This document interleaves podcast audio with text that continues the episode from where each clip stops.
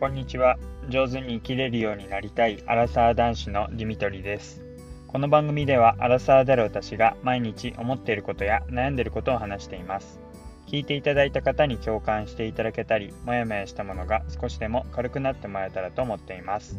こんにちは、土曜日のお昼、え1時になっています、えー、今日は曇り空でうんまあ涼しいかな。まあちょっと暖かいか。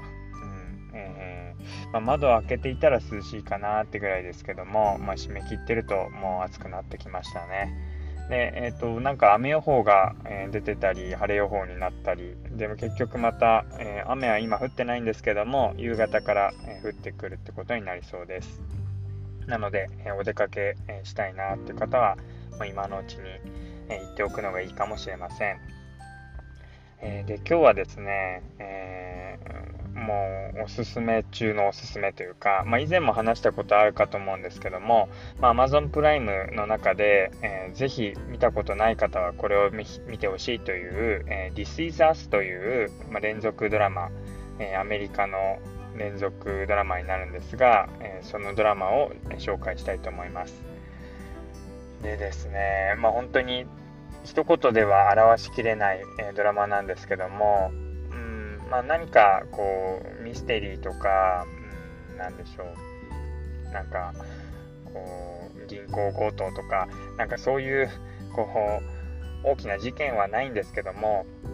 でも身近な私たちの生活の中にもあるあるあるの、えー、ちょうど30歳から40歳ぐらいにかけての、まあ、いろんなこう自分の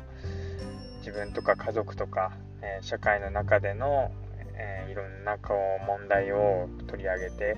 えー、それに対する葛藤とか、え、自分自身のうんまあ本当に何て言うのかな心に残ったトラウマとか、そういったものを描いているドラマになっています。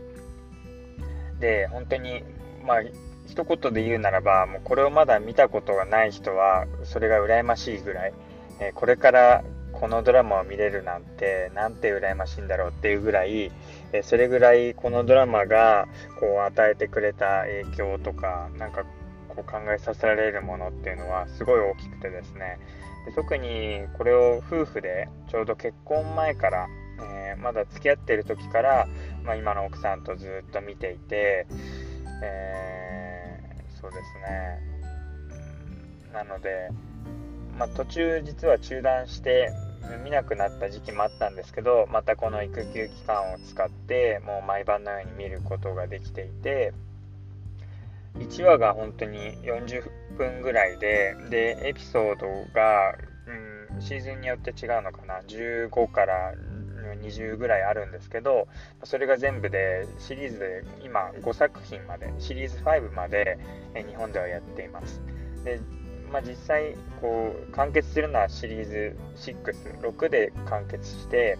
でアメリカではもうすでに、え、放映されていてもうシーズン6が終わっているっていう状況でで、まあ、シーズン6がこれから日本で10月かな、えー、にまた配信予定っていうところです。でも本当に続きが気になっていて、まあ、ただうん、まあ、なんかネタバレしちゃうようなものは見ないでちゃんとドラマを見ながら向き合っていきたいなっていうふうに思わされるそんなドラマなんですがまずですねじゃあ、まあ、ちょっと具体的にどんな話かっていうと、まあ、まずこの話の中にこう3人の、えー、3姉妹というか3兄弟3つの、えー、3つ子ですかね、えー、が、まあ、登場してきます。でそれぞれが36歳の誕生日を迎えてでそれぞれに抱えている問題。まあ、恋愛問題だったり自分の本当に体型に対する問題だったりあるいはこう、まあ、仕事とか子供とかに関する悩みだったり、まあ、そういういわゆる本当にアラサーとかアラフォーに訪れるであろう悩みをこう抱えたそういう、まあ、一家が登場するんですね。で、まあ、それぞれに悩みを抱えていってででもそれをこう乗り越えていったりあるいはこうそれを関わる人たちと一緒に乗り越えていくっていうそんな話なんですが本当にただ単にこうその30歳の36歳の人生を描いているんじゃなくて実はそのルーツとか、過去のトラウマっていうのがもちろん小さい頃にあってでその小さい頃と、過去とそれから現在さらに言うと未来まで、何年後か先の状態も3つの場面をこう織り交ぜながら過去に関して言うと本当幼少期とあとなんかこう青春時代というかこう中高生の時期の、えー、背景ももういろいろ混ぜながら、えー、それがこういろいろ場面が展開されてドラマになっています。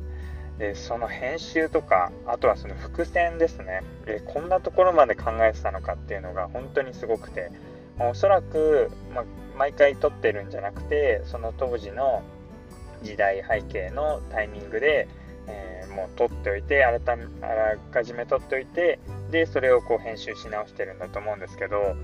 もうシーズン5がやっと見終わってでそこで感じるのはやっぱり本当ここまでこのシーズン5までもちゃんと考えてやってたのかっていうのが本当に奥が深くてその伏線の張りようっていうか考えここまで考えてやったんだっていうのが本当にびっくりでただただすごいなっていうところです。で本当、まあ、40分毎回あるんですけどそれが本当にまあ、あっという間っちゃあっという間なんですがどっちかっていうともう今40分しか経ってなかったんだっていうぐらい本当にこう自分の心に訴えてくるものが多すぎて毎回前は本当に泣きそうになって考えさせられるっていう感じで本当にまあそのスポットが当たるのが毎は毎は違ってるんですけどでもこう必ず考えさせられることがあって、まあ、夫婦で見ていて本当に話し合うきっかけというか、まあ、こういうことってあるんだねっていうのでこうだったかねとか、えー、いろいろ話すことになるんですけどもそういうのも含めてすごいいいドラマだなっていうふうに思ってます。で、まあ、なんか特にですねうんとまあ、ちょっとネタバレというか、まあ、見ていくうちに分かるんですけども、まあ、その 3, 3兄弟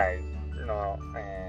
まあ、3兄弟の中でっていうか3兄弟に関わる人で重要な人物が1人、まあ、早くに亡くなってしまうんですね。で、まあ、その早くに亡くなってしまうんですけども、まあ、それでも話は続いていくし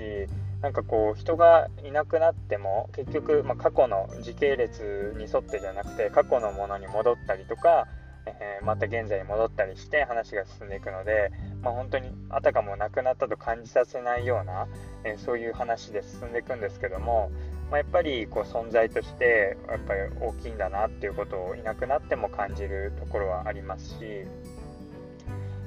うん、なんかそうやって家族に思われたりうんする存在っていいなって思うし本当に見ていってですねなんか「This is Us」っていう、まあ、これが私たちっていう、まあ、題名なんですけど本当にこれ This is、まあ、Me じゃなくて本当 Us なんですね。これが私たちの家族です私たちですっていう感じででも見ていて本当に自分がそこにいるような私はこれだなって必ず自分自身を投影する登場人物とか登場人物に自分を重ねるシーンっていうのは必ず存在していてでその度にこう自分がそれを体験したような気持ちになったりとかあ分かる分かるっていう気持ちにさせられます。